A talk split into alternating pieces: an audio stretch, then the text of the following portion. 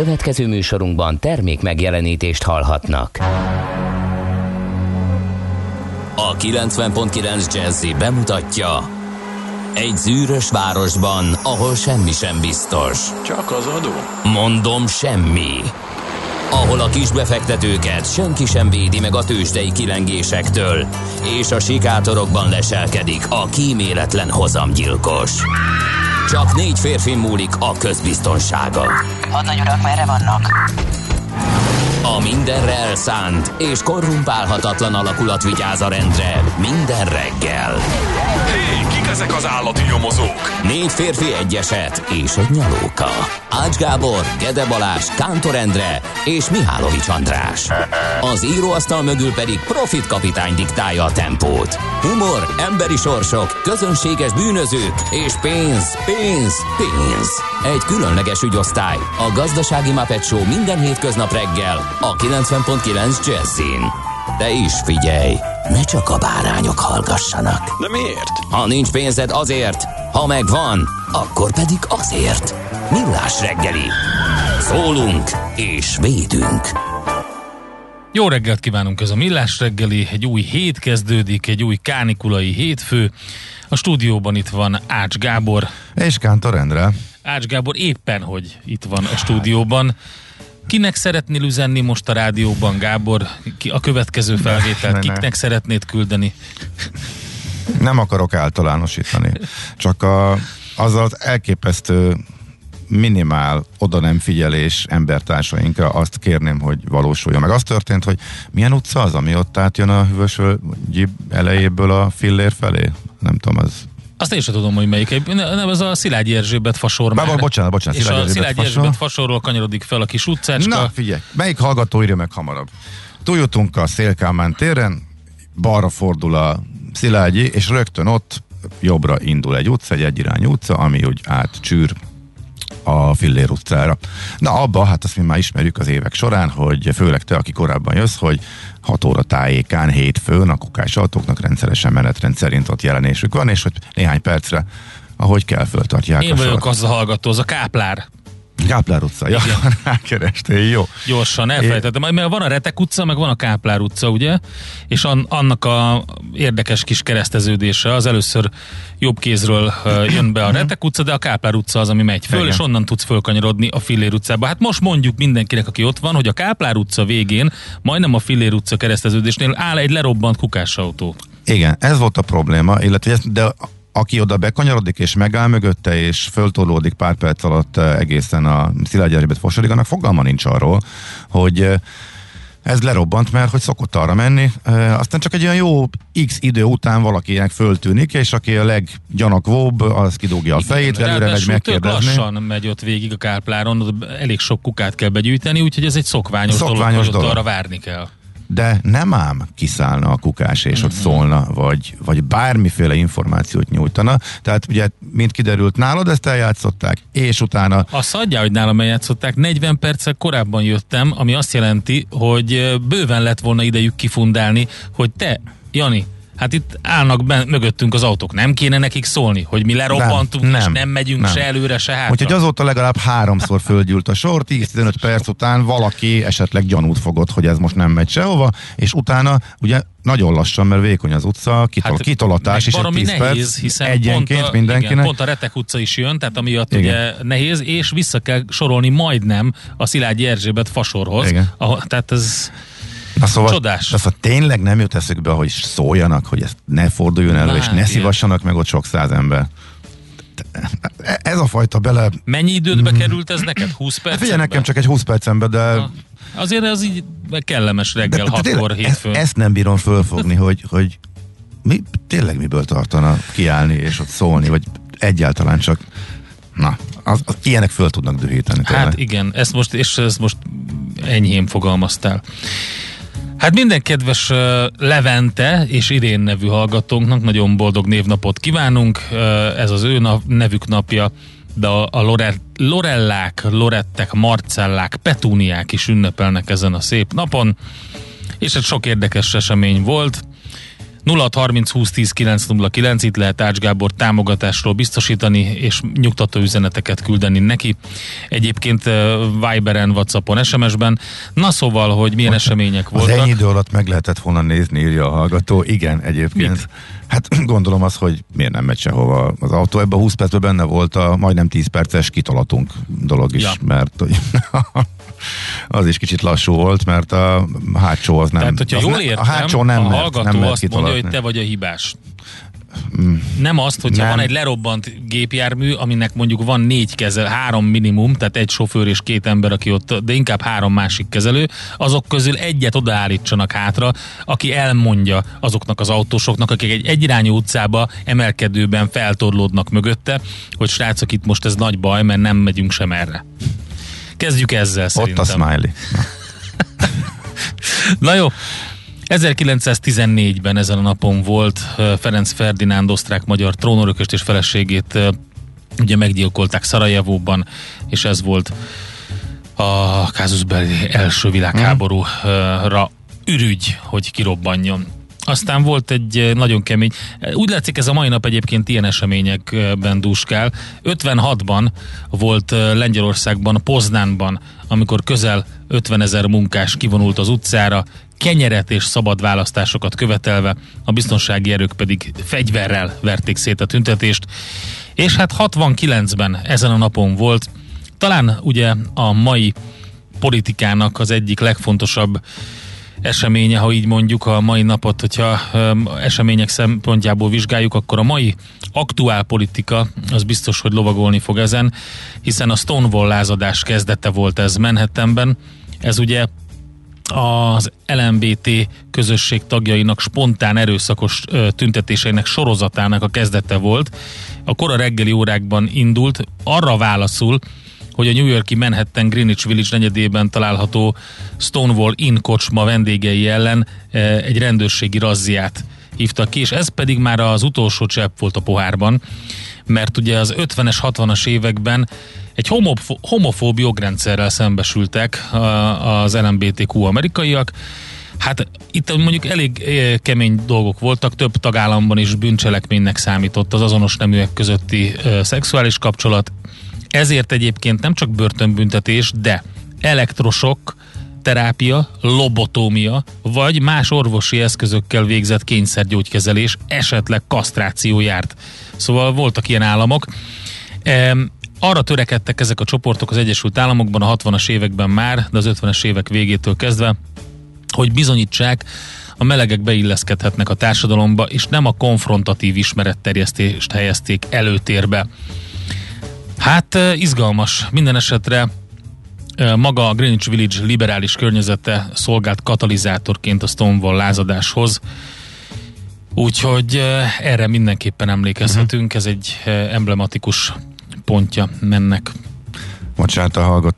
Na, szóval én, én értettem félre a hallgatót. Ugye, a kukásnak kellett volna ezt. Nem, ne legyünk szenzik. Az utca nevére értettem, hogy tíz év alatt meg lehetett volna nézni. Ja. De teljesen jogos. és- Szenzik? És elnézést. Igen, igen. Nem hát vagyunk figyelj. szenzik.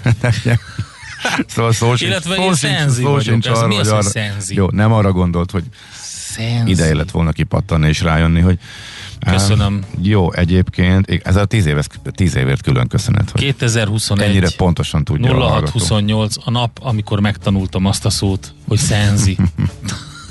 Miért? Nem volt meg neked. Az nem volt meg, de a, valamikor 25 évvel ezelőtt indult az a poén sorozat, hogy olyan depi vagyok, hogy mindjárt öngyi leszek, és ott jött ez az egész. Akkor, ugye? És akkor a, a, abba beilleszkedik ez a szenzi. Nem? De ezt a bulvás sajtóba ez, ez teljesen bevett. Ja, én ezt nem Volt olvasom, szerintem. úgyhogy akkor ezért nem tudom. Nem, már nem, hogy nem írják le, de, csak, de hogy ezek Mit, hogy a, szenzi? a maguk között ezek a sztorik, igen, igen, meg úgy által. Jaj, jaj, szerintem ez Értem. lehet, hogy Na jó. már régebben, de na mindegy, jöjjenek a szülinaposok. Hát sok híres ember van. Üm, például Peter Paul Rubens, holland festőművész, 1577-ben hm. született. Aztán van nekünk egy russzónk, aki nem a festőművész, hanem a francia felvilágosodás filozófusa, 1712-ben. John Cusack, amerikai színész, 66-os születésű, és Elon Musk, dél-afrikai születésű amerikai vállalkozó, feltaláló üzletember 50. 1971-ben. 50 éves. De néhány nappal idősebb nálam, tök jó. Na, Hajrá. akkor most szusszan. Valószínűleg nagyobb ünneplés lesz ott, mint... Ilon, Ilonnál nem lesz ünneplés. Négy órát alszik, mindenféle csoda bogyókat eszik, és elmegy a marsra. Hát majd meglátjuk. Következő felvételt akkor köszönetként küldjük a hallgatónak, aki megtanította nekem a szenzi kifejezést, Ács Gábornak, hogy nyugodjon meg, és a kukásoknak, hogy megköszönjük a, az, a mai reggeli teljesítményüket. Ne csak hallgass! millásreggeli.hu Na nézzük, mit írnak a lapok. A napi.hu például azzal indít ma reggel, hogy óriási a szakadék Debrecen szárnyal, leszakadhat Miskolc. Hatalmasan nőtt a költségvetések különbsége. Magyarország keleti részének két legnagyobb városa között írja tehát a napi.hu. Debrecen büdzséje országos szinten is kiemelkedő, Emellett az utóbbi időben sorra jelentették be az érkező gigaberuházásokat és fejlesztéseket, ez pedig ugye újabb bevételeket jelent a településnek. Miskolc anyagi forrásai töredéke a civis városénak, úgy tűnik nem duskálnak a befektetőkben sem, valamint más jellegű problémák is sújtják a város, de hogy mik, ezeket el lehet olvasni a napi.hu cikkében. Hmm, világgazdaság máshogy néz ki, mint eddig. A főszerkesztői beköszöntőből derül ki, hogy valóban négy év után ismét megújult a lap, itt a logó is teljesen más, uh-huh. meg a betűtípus is teljesen más, de a tördelés az, meg, az meg ugyanaz, tehát nagyjából ugyanott vannak a cikkek, tehát mondhatjuk, hogy a tipó változott.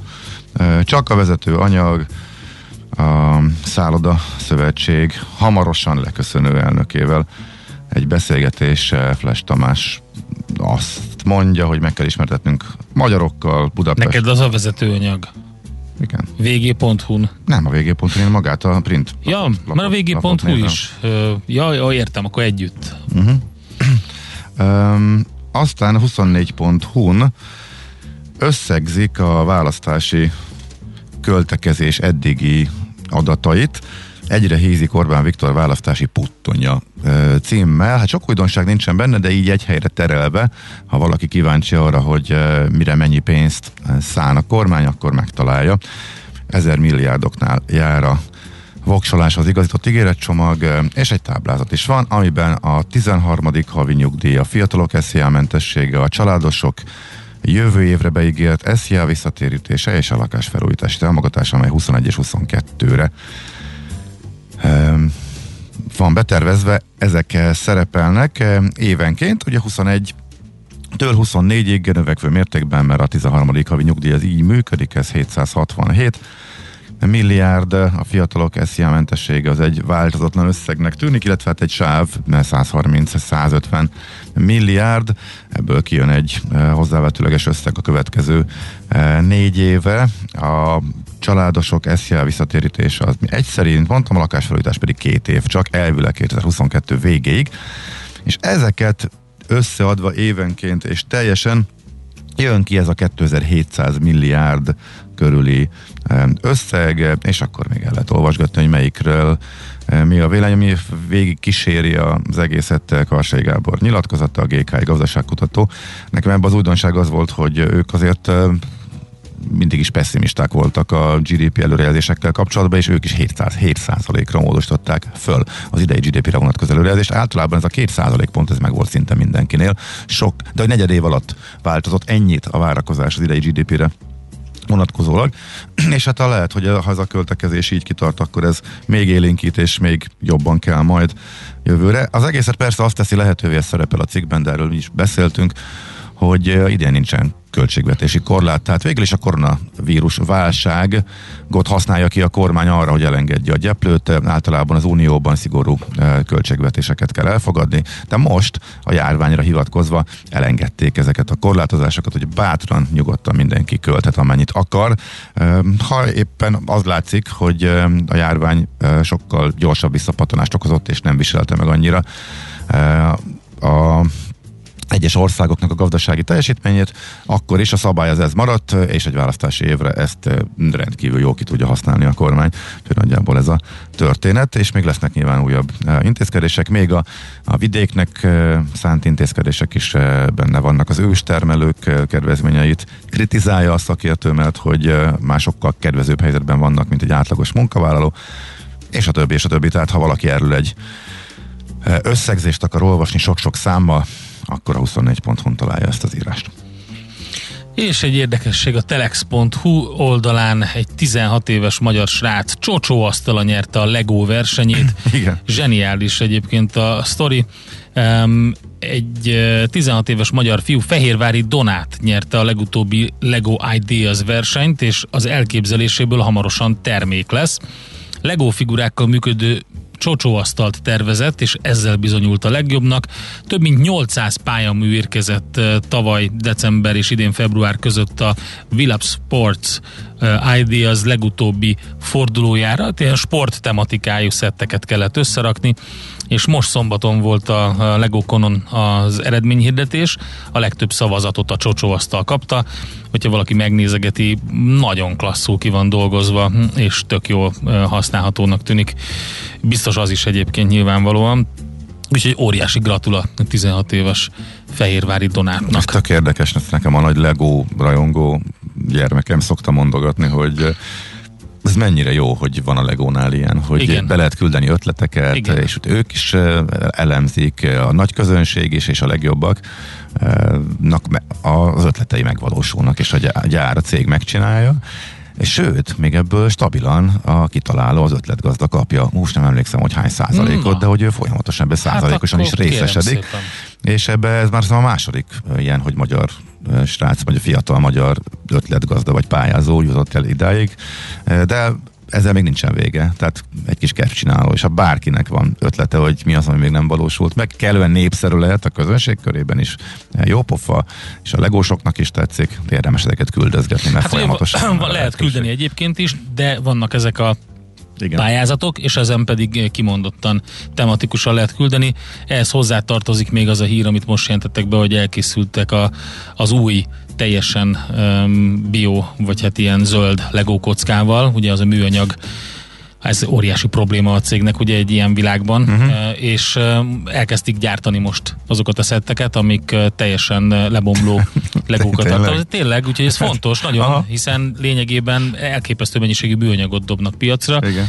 Úgyhogy ez ideje volt, hogy váltsanak ezt a... Mennyivel ez drágább, mindig ezt merül Nem hiszem, hogy öm, drágább lesz a, a végeredmény, mert a cég filozófiája nem az, hogy, hogy, uh-huh. hogy, hogy külön csak öm, lebomló legókat nyomasson öm, drágábban, hanem hát, szépen áttérnek erre. Általában egy az egybe erre. Igen, igen, Na, ez, igen, aha, igen. ez így szép, a matekot kiszámolták. Arra kíváncsi lennék a gazdasági hátterére azért. Mondjuk így irgalmatlan nyereség kulcsal működik a legó, hát az biztos. kell. Hogyha ebből időlegesen visszaadnak egy kicsit, az is még bőven belefér, gondolom én. Hol zárt? Hol nyit? Mi a sztori? Mit mutat a csárt? Piacok, árfolyamok, forgalom a világ vezető parketjein és Budapesten. Tősdei helyzetkép következik. Hát Budapesten nem volt olyan jó a zárás, pénteken volt egy 0,3%-os mínusz a Buxban, Egyébként, hogyha a forgalmat nézzük, akkor viszonylag jó forgalom volt, 11,3 milliárd forint, és hát a vezető papírok közül az OTP domborított fél százalékos erősödéssel mindössze, a MOL visszacsorgott 8 század százalékkal, a Richter azonban 2,2 százalékos minusszal zárta a kereskedést, úgyhogy azt lehet mondani, hogy olyan nagyon nagyon nem volt jó nap. Egyébként a forint árfolyama az viszont sokkal érdekesebb, 351 forint 30 fillér az euró most, de már többen a 340-et is prognosztizálták, miután a 350-es szintet áttörte. Dollárban pedig 294 forint 60 fillér a dollár, úgyhogy így állunk. Ez tehát Budapest. Külföldi tőzsdékből, ami érdekes volt nagyon, például, és főleg azért, mert hogy Elon Musknak van a születésnapja, az a Panasonicnak a kiárusítása. Gyakorlatilag piacra dobtak 3,6 milliárd dollár értékű Tesla részvényt, úgyhogy ez egyébként ilyenben számolva 400 milliárd ilyen volt. pénteken közölte ezt a japán cégnek a szóvivője. Azt mondták, hogy igyekeznek csökkenteni a Teslától való függőséget, és egyébként pedig kell a cash a beruházásokhoz, úgyhogy kiszorták az egészet, ami volt nekik. Illetve azt gondolom, hogy ez volt az egész, most nem látom, hogy mennyi, me, mekkora, de egy elég jelentős mennyiségű Tesla paket volt, amit kidobtak. Azt mondja, Amerikában odáig a szokásos, hogy újabb történelmi csúcs az S&P 500 indexben, ezt kb. naponta elmondjuk most már az elmúlt néhány napban. Előtte volt egy kis lefelé tendálás, a Nasdaq viszont nem tette meg ezt, tehát egy egészen minimális mínuszt ért el, így ott nem lett meg ismét a történelmi csúcs, nagyjából ez a lényeg. A végén lefelé konyult, és így például a a kis papírok index a Russell 2000 is majdnem átfordult negatíva, de még pár század százalék előnyt megtartotta végére, úgyhogy nagyjából ennyi kicsi plusz a, az S&P-ben és kicsi mínusz a Nasdaq-en, nem volt nagy forgalom sem. Hát egy pár papírt is érdemes kiemelni, például igen, a Nike-t. papírt. A Nike igen, a napnyertese volt. Hát kijött a, ugye a negyedéves jelentés, igen. és mindent vertek a, az elemzői konszenzusba, úgyhogy úgy néz ki a grafikon, hogy lényegében volt egy ilyen 135 dollár körül a papír, és utána 20%-ot rakétázott egyenesen fölfele, és meg sem állt. Most 154 dollár, úgyhogy... Nem is csak az eredmény, hanem a guidance. Igen, tehát, igen a kilátások, kilátásokról is, nagyon is nagyon szépeket mondtak, legalábbis a befektetők ezt értékelték. Másik oldalon ugyanez jó lett, tehát maga az eredmény jó lett, de a kilátások annyira nem. FedEx az rögtön... FedEx 4 mínusz, igen. igen. Ez rögtön lefelé movdította a FedExet. Az Alibaba meg majdnem 5% pluszt hozott össze, tehát az volt még egy erős papír, ami így lökte a, a tőzsdét, úgyhogy az szép volt.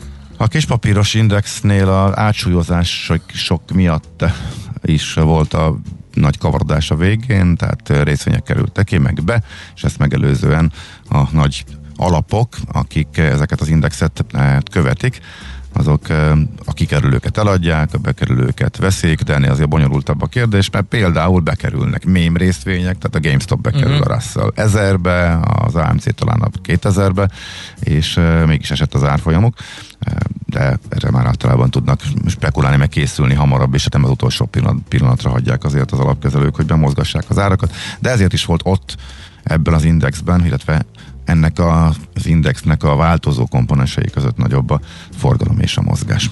Budapesten elfejtettem pedig, hogyha már ilyen rakétázó részvényeket kell mondani, akkor nagyon fontos a Masterplast. Ott volt egy 5 milliárd forintos beruházás, amit bejelentettek, és hát ezt ugye kedvezően fogadták a befektetők, úgyhogy a sztárpapír volt a béten a Masterplast, több mint 5%-ot ugrott a részvény árfolyama, uh-huh. és új történelmi csúcsra is került a jegyzés. A forgalom is kiugró volt, úgyhogy izgalmas volt. Azt hiszem a végén nem volt 5% benne, de egy kicsit vissza, visszavett, de alapvetően ez meg, megtörtént ez a, az emelkedés, úgyhogy nagyon-nagyon szép volt a Masterplast a béten. Tőzsdei helyzetkép hangzott el a Millás reggeliben. Imre hallgató szkeptikus. Helyes. A zöld legóval, a biolegóval kapcsolatosan Helyes. idézem. Majd három év múlva a gyerek nem tudja használni a legót, majd szétmálik a kezében. Az enyémet örökölte a kisfiam, ezek után erre már semmi esély. Szerintem a minősége az hasonló kell, hogy legyen. Illetve hát már az élet eldönti, de hogy ezen nagyon régóta, nagyon régóta dolgoznak rajta. Újra, újrahasznosított műanyagból készül. Tehát e, például eldobott PET palackokból és ilyesmiből. Tehát uh-huh. a mhm. környezeti lábnyomnak az az egyik fele. Az, hogy, me, hogy nem fog az magától lebomlani szerintem, csak hogyha megfelelően kezelik. Tehát ez nem úgy néz ki, uh-huh. mint, a, mint ezek az acskók, amik, le, amik szétmálanak. Nem biztos tudják. Nekem egyetlen egy legom ment tönkre, mikor karácsonykor a frissen kapott alapomat rajta felejtettem a konvektoron. I, igen, igen. Ez gyerek, igen. komoly gyerekkori traumaként szóval ért. A Legónál ez megfelel a cég szigorú minőségi és biztonsági feltételeinek. Nagyon sokat dolgoztak rajta, különböző, az elmúlt három évben az anyagtudósok és mérnökök a Legónál több mint 250 PET anyagvariációt és több száz műanyag alternatívát teszteltek. Így uh-huh. jött létre ez a prototípus, amiből most fogják majd valószínűleg készíteni. az új, mm, az új modelleket. Úgyhogy na, ennyit a Legóról. Ki jön? Ki jön a híreket elmondani? Ki más, mint Czoller Andika, a születésnapos lány. Nagyon boldog születésnapot kívánunk neki. Cserébe ő kap vagy ő, ő, ő ad nekünk ajándékot, a híreket, úgyhogy mi még majd most egyelőre virtuálisan köszöntjük, de majd kocintunk egyet, hogyha már engedi mind. Hát most már kocinthatnánk akár, csak ugye bele, belepunyultunk ebbe a... Meg a nyárba, nehéz összehozni a, igen, ebbe a csapatot, vírus de végébe. Igen, reméljük, hogy még lesz rá alkalom a nyáron. Nézd a Millás reggeli adásait élőben a millásreggeli.hu oldalon. Millás, Millás reggeli, a vizuális rádió műsor. A reggeli rohanásban könnyű szemtől szembe kerülni egy túl szépnek tűnő ajánlattal. Az eredmény krétával körberajzolt tetemes összeg. A tethelyen a gazdasági helyszínelők, a ravasz, az agy és két füles csésze és fejvállalakzat. A lehetetlen küldetés megfejteni a Fibonacci kódot. A jutalom egy bögre rossz kávé és egy olyan hozamgörbe, amilyet még Alonso Mózli sem látott. Millás reggeli, a 90.9 Jazzy Rádió gazdasági mapetsója. Vigyázat! Van rá engedélyünk! Jó reggelt kívánunk mindenkinek, aki most csatlakozik hozzánk, ez továbbra is a Millás reggeli itt a 90.9 Jazzy Rádióban Ács Gáborral. És Kántor Endrével. És a 0630 20 10 909-es Viber, WhatsApp, SMS számunkon pedig a hallgatókkal, akik biztos küldenek nekünk az idézetek, jó kívánságok, hozzászólások mellett közlekedési infókat is. Budapest legfrissebb közlekedési hírei, itt a 90.9 jazz Hát a hallgatók azt írják, hogy ez a múlt hétfőhöz hasonló horror kezd kialakulni több e, útvonalon, és a múlt héten a hétfő volt nagyon-nagyon durva, e, dugós, utána a hét folyamán lassan javult a helyzet, és pénteken egész jó volt már a reggel. Dékartás még azt írta, illetve már ő is azt írta, akkor inkább így fogalmazzunk, hogy a suli szünet ellenére erősödő forgalmi viszonyok között lehet közlekedni Vácról Pestre. A Szerencs utcai lámpa három váltással abszolválható, 34 perc volt a menetidő. Zógló Hermina mezőre, hát nála ez a 30 alatti szokott lenni a, az átlagos, illetve 30 körül az átlagos, és alatta a jó. A Hungária hétkor már megint áll, utálom a nyári szünetet írja a másik hallgató, illetve a Rákóczi út a keletitől áll, Überstau, mintha szeptember lenne, érkezett. Ez hát igen, M1 M7 bevezető hasonló szinten lehet, mert már korán reggel egészen komoly forgalmat tapasztaltam végig, és utána pedig befele az alkotáson végig tényleg akkor ez a nyári hétfő effektus, igen, ami az igen. is benne van a bevezetőkön, azt már tavaly tapasztaltuk, hogy a szinte biztosan beduguló M1-es, M7-es balatoni vasárnapesti verziót próbálják kikerülni azzal, hogy inkább korábban, de másnap jönnek, akiknek jönniük kell. Hova ment a baleset az m 0 Nagy Dunahidon és az M1-es felé egy ilyen is érkezett, úgyhogy elég rossz a helyzet, úgyhogy mindenki tervezzen kerülő utakat.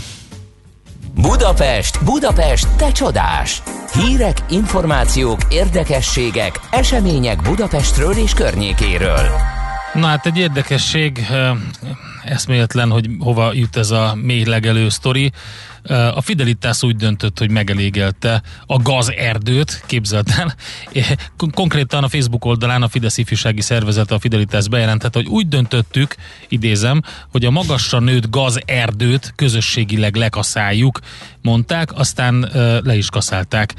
Na most az van, hogy ugye itt különböző kaszálatlan területek miatt vannak felháborodások, emberek és pártok estek egymásnak, uh-huh. de Bardóci Sándor főtájépítész türelmet kért, és ugye a helyzet a következő hogy ugye ez a méklegelő vitában az egyik oldal azt mondja, hogy ez nagyon hasznos, hagynak vadon megnőni nagyra növényeket, ezek akár virágoznak is, de kipusztulóban lévő beporzó rovarokat odavonza, gyarapodni, hagyják megnőni. Sokasodni Aha. tudnak, ez jót tesz a természetnek. A másik oldal kritikája szerintem arról van szó pusztán, hogy ugye a közterületeket nem kaszálja a fenntartó főkert elég gyakran, hogy mélegelő szöveg lenne, ez kamu, ez hülyeség.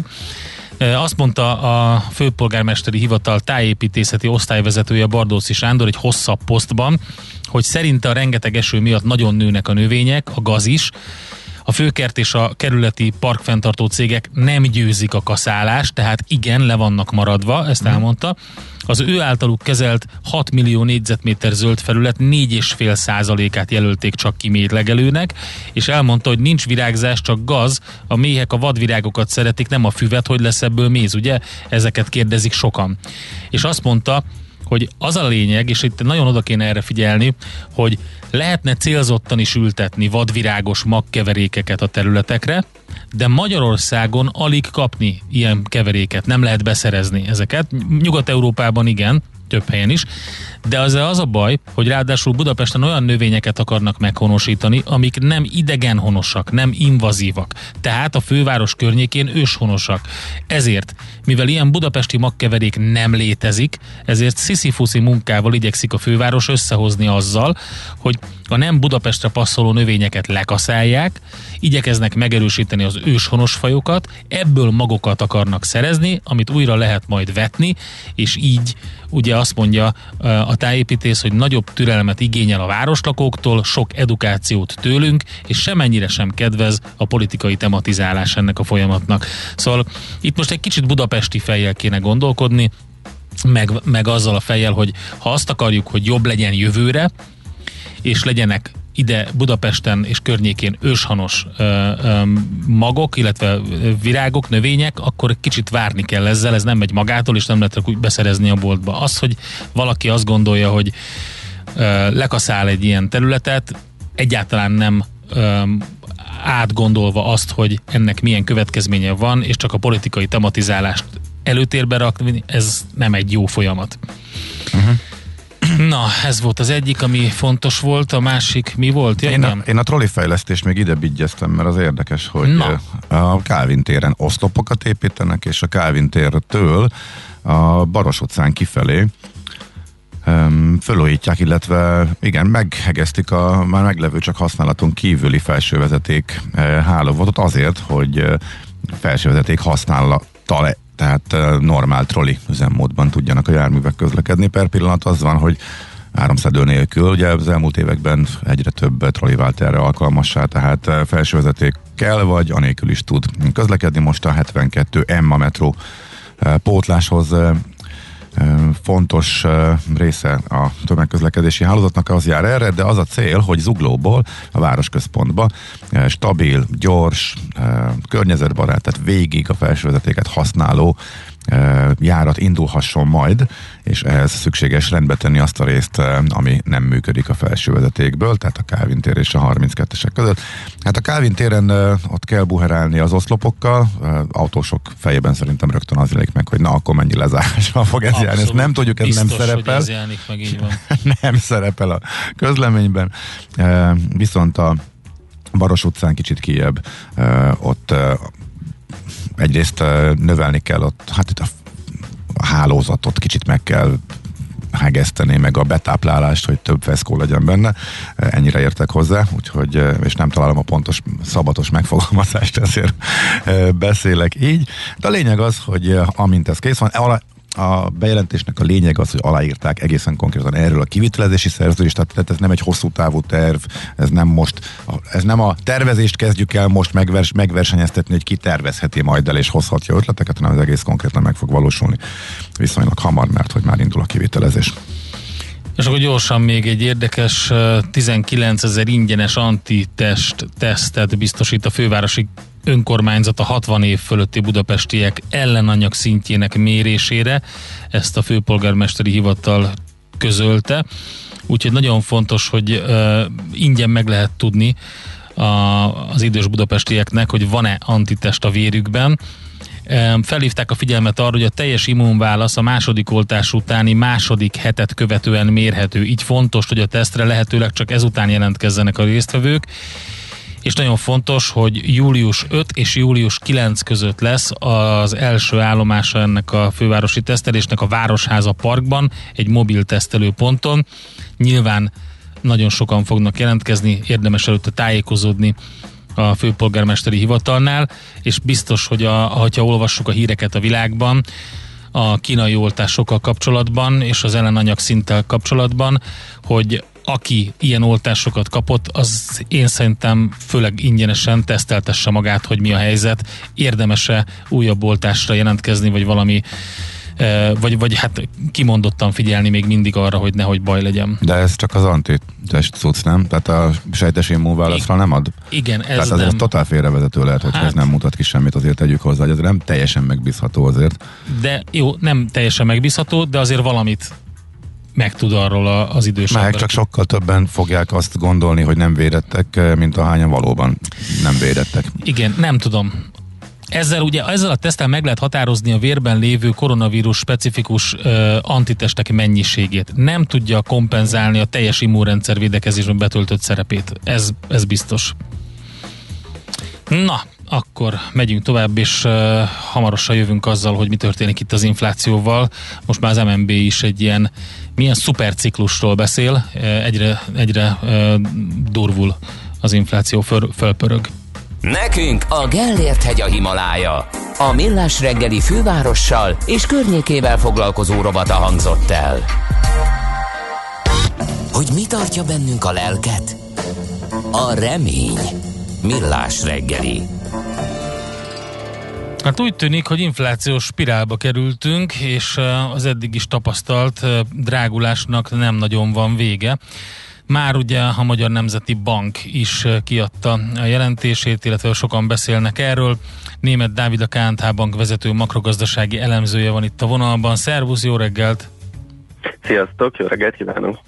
Hát ugye sokan felsziszennek, amikor gyümölcsöt vásárolnak, például ugye ez volt az egyik eklatáns példája a drágulásnak, de hogy most már a Magyar Nemzeti Bank is egyértelműen arról beszél, hogy valami szuperciklusba kerültünk. Hát emelte minden esetre az inflációs prognózisát a Magyar Nemzeti Bank az idei évre.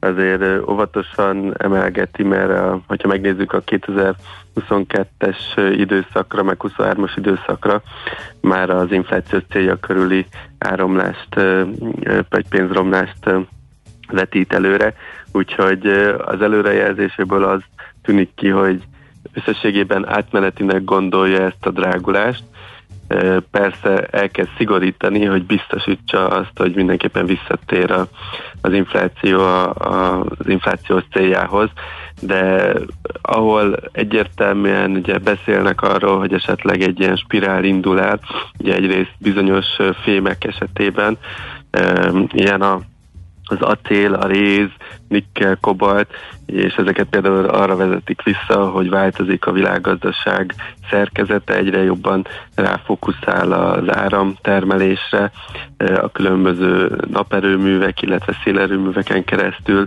az elektromos mobilitás, és hogy ezekhez új különböző fémek kellenek, illetve hogy ahol kitermelik ezeket a fémeket, ott elég nagy a, a kockázat is, a geopolitikai kockázat, ami azt jelenti, hogy egyes országok, ahol koncentráltan termelik, kitermelik ezeket az alapanyagokat, ott bevezethetnek bármikor korlátozásokat az exportra, vagy különböző vámokat vethetnek ki rá, úgyhogy ezeken a területeken látszik, vagy várnak ö, olyan hatást, hogy akár tartósan is ö, emelkednek a, az alapanyagára. Na de Ugye Dávid, másik, az átlagember nem megy be a boltba kobaltot venni, meg acélt. Hát, hát igen, csak a végterméket azt lehet, hogy ő is megveszi, tehát hogyha mondjuk autót akar venni, és az egyre inkább csak elektromos autó lesz, de egyébként, ha nem is abba, amit rezet vagy más acélt felhasználnak benne, az, az megdrágul, és akkor drágábban fogják adni a a, ezeket a végtermékeket is a, a, az eladók. Úgyhogy ezen keresztül azért ő is érezheti a hatását. E, másrészt pedig hát az élelmiszereknél ott, ott egy nagyon nagy kérdés, hogy, hogy ez mennyire átmeneti ez a drágulás, hiszen egyrészt a termés az most egyelőre nem, nem volt a, a legjobb az elmúlt időszakban. Hogyha ott egy jobb termést látunk a következő évben, akkor akkor visszacsökken, csökkenni nem is, de megállhat a drágulásnak a mértéke.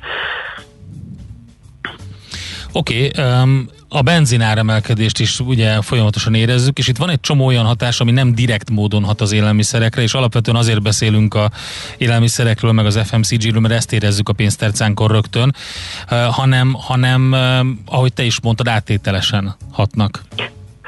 Az üzemanyag az, az az is egy nagy fejtörés, de ott, ha megnézzük, hogy mik vezettek ahhoz, hogy ilyen magas most az üzemanyagnak az ára, egyrészt a, a világpiaci kőolajár az 70 dollár fölött van. Itt látszik az, hogy kezd megélénkülni a kereslet, hiszen a világ piacon a, a gazdasági növekedés az visszatért. Ami még a leginkább le van maradva, és nagy üzemanyagfogyasztó volt az a légi közlekedés. Uh-huh. De a többi, többi területen például a, a szállítás az, az már nagyjából kezd visszatérni a Covid előtti időszakra. Ehhez képest viszont a kitermelési oldalon nagyon lassan alkalmazkodik a, az OPEC, ott már azért néhány ország elkezdte növelni a kitermelését, de, de tartanak attól, hogy esetleg jön egy negyedik hullám, és akkor emiatt megint lecsökken a kereslet, illetve tartanak attól, hogy Irán mikor és hogyan tud visszatérni a kőolaj piacára, mint kitermelő. Folyamatos tárgyalások vannak, hogy esetleg a szankciókat elkezdik feloldani, és azonnan beérkező többletkereslet akkor, vagy kínálat az, az elkezdené lenyomni az olajárát. Úgyhogy ez egy nagyon érdekes, érzékeny piac. Egyelőre Amerikában nem látszik az, hogy az palaolaj termelés az gyorsan felfutna, ami korábban nagyon rugalmasan alkalmazkodott az ilyen magasabb olajárakhoz, úgyhogy ez is még egyelőre magasan tartja az olajárát, de azért az előrejelzések mind azt mutatják, hogy a jövő évben már inkább 65 dollár körüli olajjal lehet kalkulálni, tehát hogyha ezt veszük alapul, akkor a szállítási költségeknek is részben majd csökkenniük kéne. De hát itt bejöhet olyanok is, hogy mennyibe kerül a tengeren túlról, vagy, vagy Ázsiából beszállítani a hajókon keresztül a termékeket, hiszen a, a egy-egy konténernek a költsége az drasztikusan e, többszörösére megnövekedett az elmúlt időszakban. Itt is e, azért idővel normalizálódás várható, de sajnos az idei évre nem látszik semmi pozitívum, tehát inkább az látszik, hogy a külső inflációs környezet az növekszik, Amerikában is, az eurózónában is, tehát egyelőre ezek ilyen bizalmak, amit a, a jegybankok próbálnak erősíteni, hogy, hogy ne kezdjen el mindenki magasabb inflációval kalkulálni, hanem azt próbálják súlykolni, hogy ez egy átmeneti hatása. Hát meglátjuk, hogy mennyire lesz majd Hát jó, de még közben van egy belső, belső érdekes, ugye arra gondol az ember, és az inflációval kapcsolatban mindig probléma, hogy mi történik a vásárlásokkal, hogy van egy olyan, hogy az MNB-nek az inflációs jelentésében egy olyan kitétel szerepelt, hogy itt a koronavírus válságnak a kilábalása miatt, ugye a, a, a háztartások által felhalmozott megtakarítások azok hirtelen kiszabadulnak a piacra, és a vásárlások is nyomják ezt, a, ezt az egész folyamatot. Ez is lehet. Abszolút, ez egy eh, re- releváns kockázat. Ha a megtakarítási hajlandóság a válság alatt jóval megnőtt, a fogyasztási pedig nagyon alacsony szinten van, és ahogy elérhetőek újra a szolgáltatások, úgy egyre több fogyasztás is megérkezhet a piacra, és az áprilisi-májusi adatok azt mutatják, hogy akár az éttermi étkeztetések, a a büféáruk, tehát minden olyan szolgáltatás, ami most újra megnyitott és elérhető, ott az átlag az elmúlt évek átlagához képest sokkal nagyobb drágulás figyelhető meg. Ugye itt több tényezőre vezethető vissza, hát egyrészt nekik is a élelmiszer alapanyagára az növekszik, a bérek azok mennek fölfelé, tehát ezeket is ki kell termelni, és nyilván elmaradt egy csomó bevételük az elmúlt időszakban, és látva a hirtelen rájuk szabaduló keresletet, azért ezt próbálják kihasználni. Hát ennek egyébként most nem a ebbe a szolgáltató szektorba, de nagyon előtérbe került az építő alapanyagoknak az drágulása, amik ilyen 150-200 százalékos áremelkedést mutatnak akár egy faárunál, vagy más termékeknél.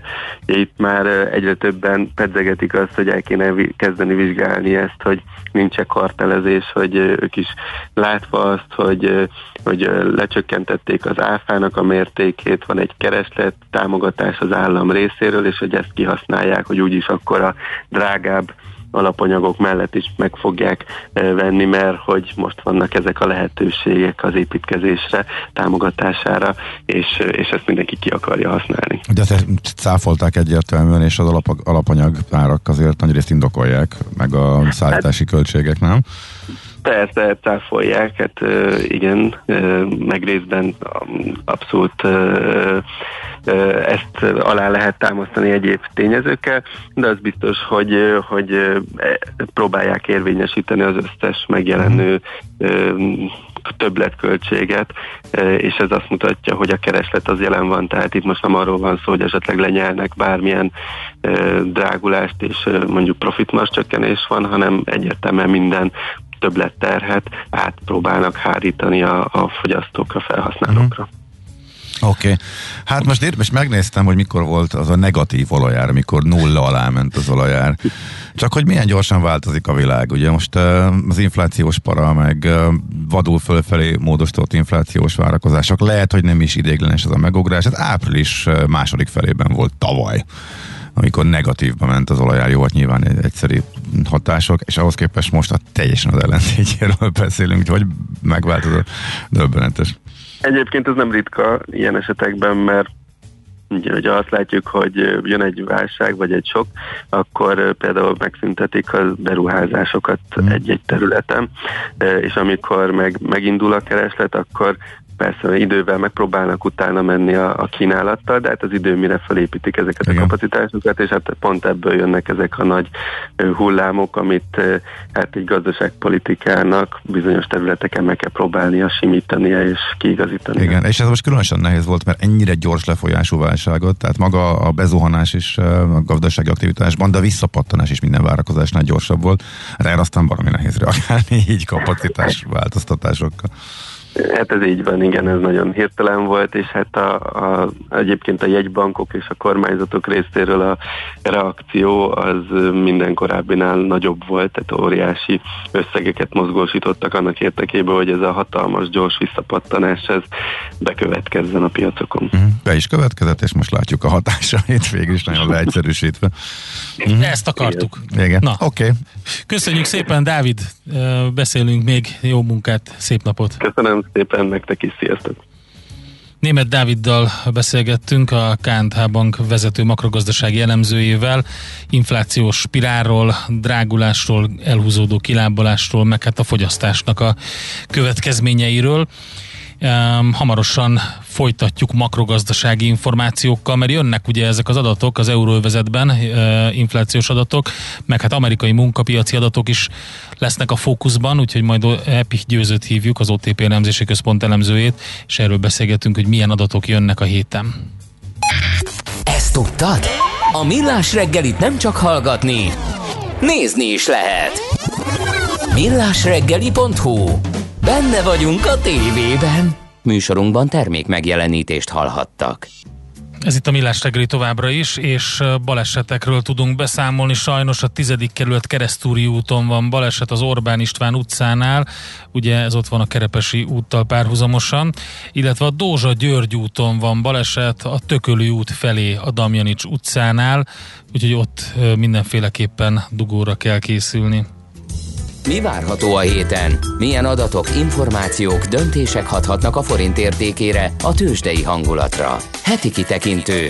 A millás reggeli szakértői előrejelzése a héten várható fontos eseményekről a piacok tükrében.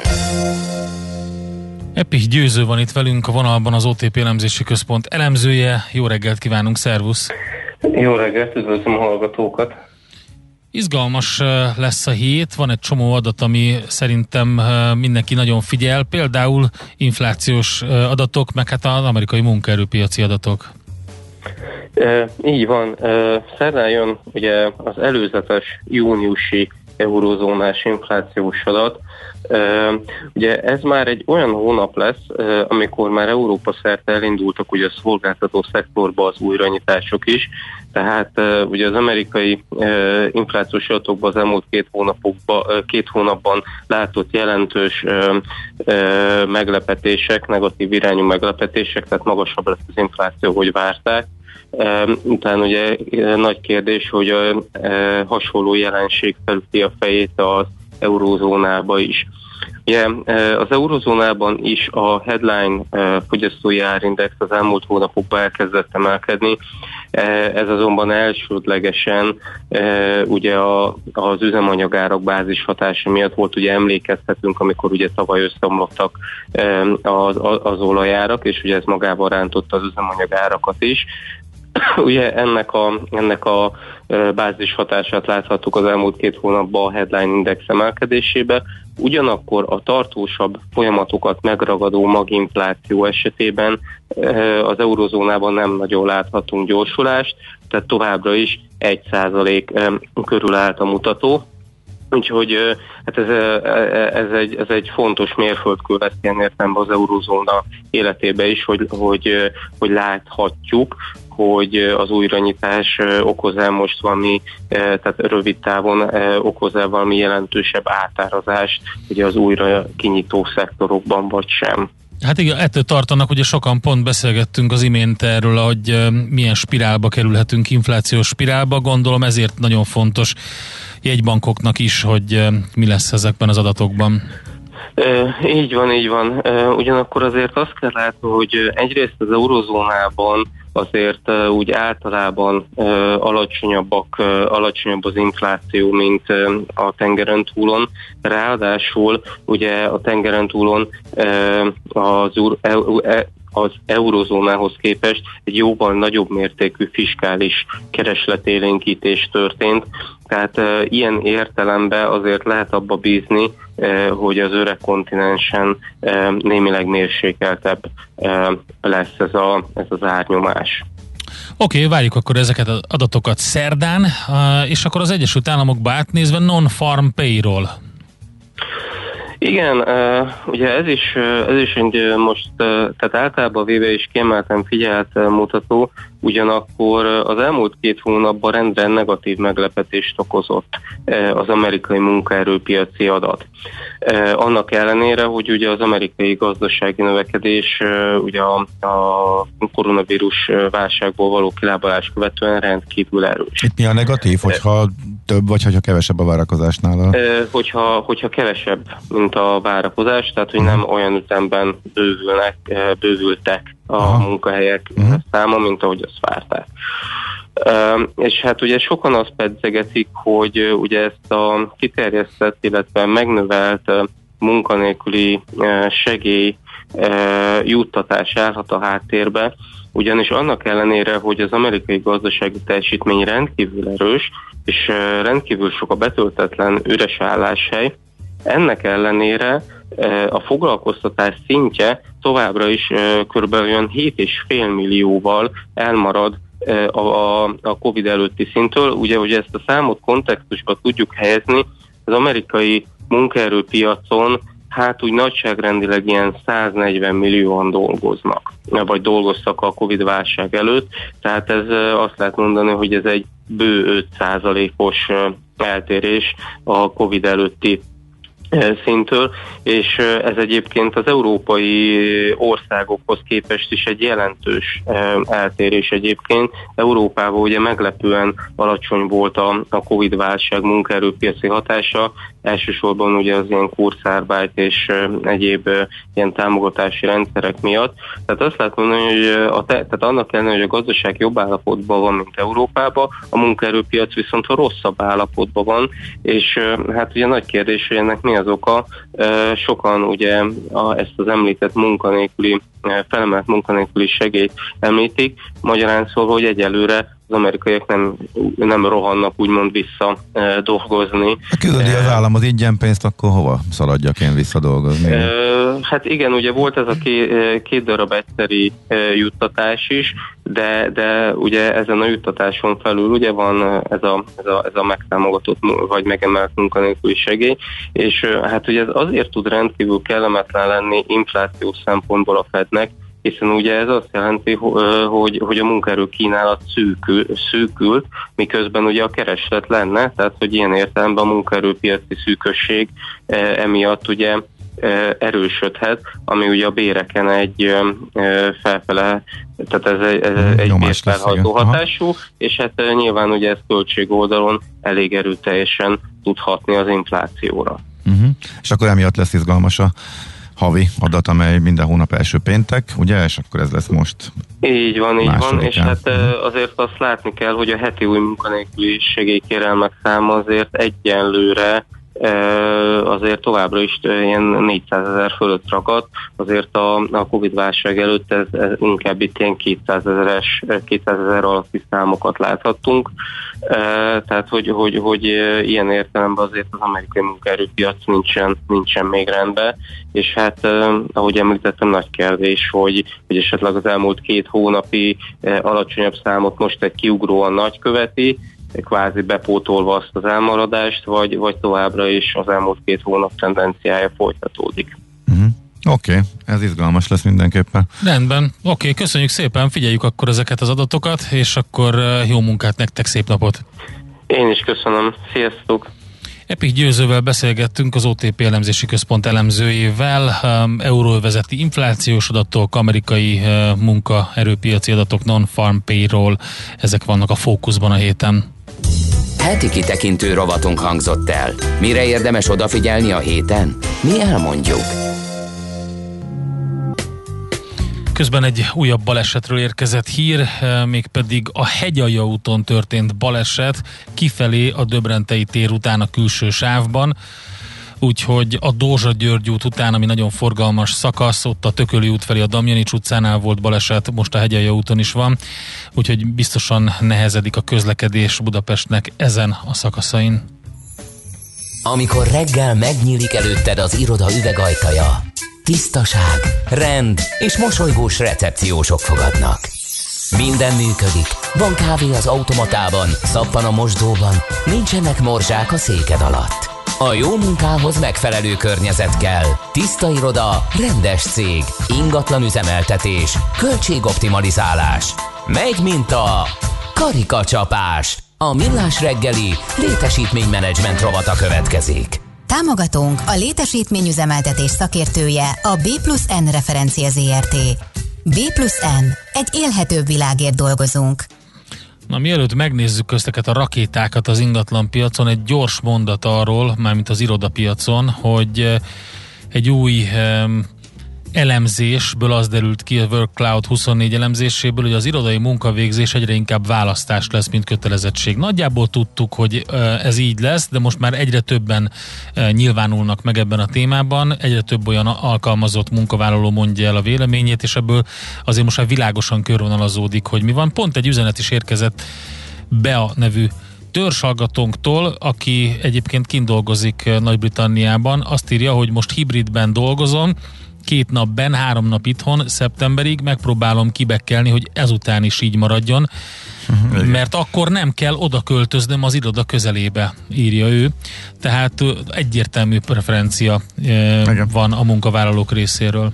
És um, abban a pillanatban, hogyha a munkaerőhiány lép föl, akkor uh, nem tehetik meg a munkáltatók, hogy ezeket nem veszik figyelembe, tehát arról már, ahogy volt szó a műsorban, uh, többször is uh, ezt uh, úgymond kvázi juttatásként kell, főleg, hogyha harc van a jó munkaerőért. Hát egyrészt juttatásként, másrészt ez költségcsökkentés is egyébként hát munka, igen, munkáltatóknak, tehát át, átalakítják az egész um, iroda piaci költéseiket, és stb. És ezzel kapcsolatban van is hírünk.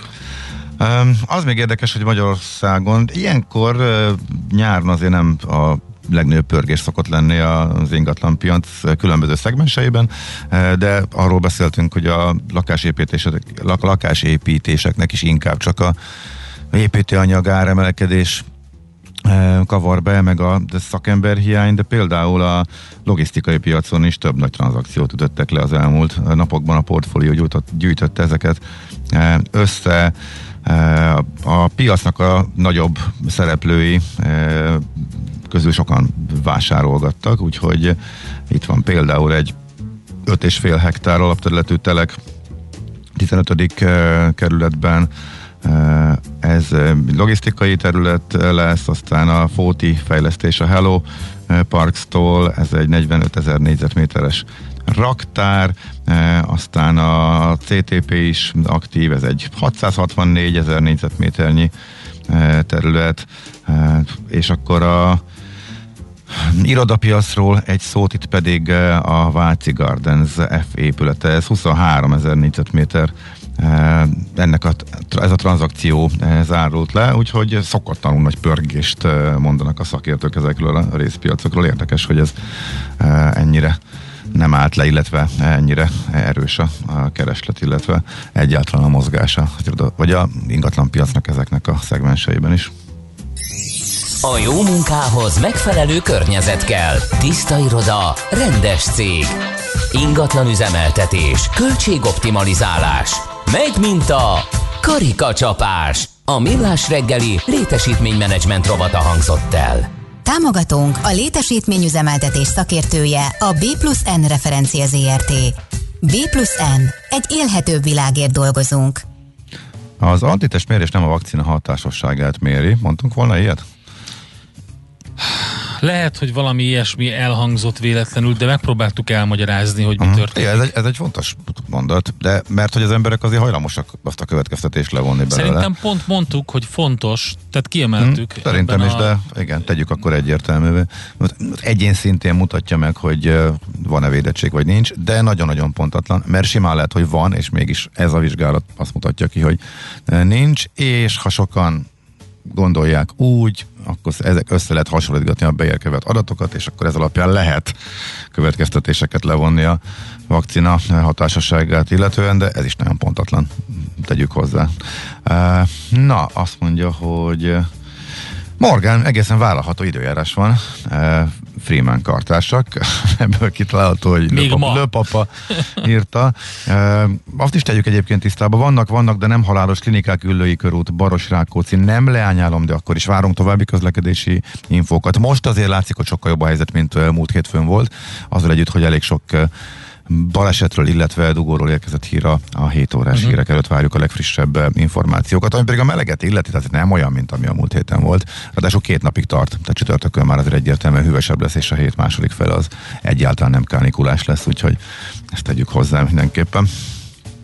És akkor Czoller Jön Czoller A születésnapos ismét. Igen, hírekkel. a születésnapos hírekkel, és utána pedig jövünk vissza mi, e, mégpedig e, adóvilág rovatunkkal. Dubaj. Hát itt az öbölmenti országokat, illetve az öbölmenti együttműködési tanácsnak az országait nézegettük az utóbbi időszakban. Most nem, most az Egyesült Arab Emírségek jön. Hát azért van. Ja, bocs, igen, tehát az Egyesült Arab Emírségek. Igen, és annak egybe. része persze igen. az egyik emírség, de igen, igen, igen. Úgyhogy ez lesz most itt nálunk. Hé, hey, te mit nézel? Nem tudtad? A Millás reggelit nem csak hallgatni, nézni is lehet. millásreggeli.hu Nézzünk, mint a moziban!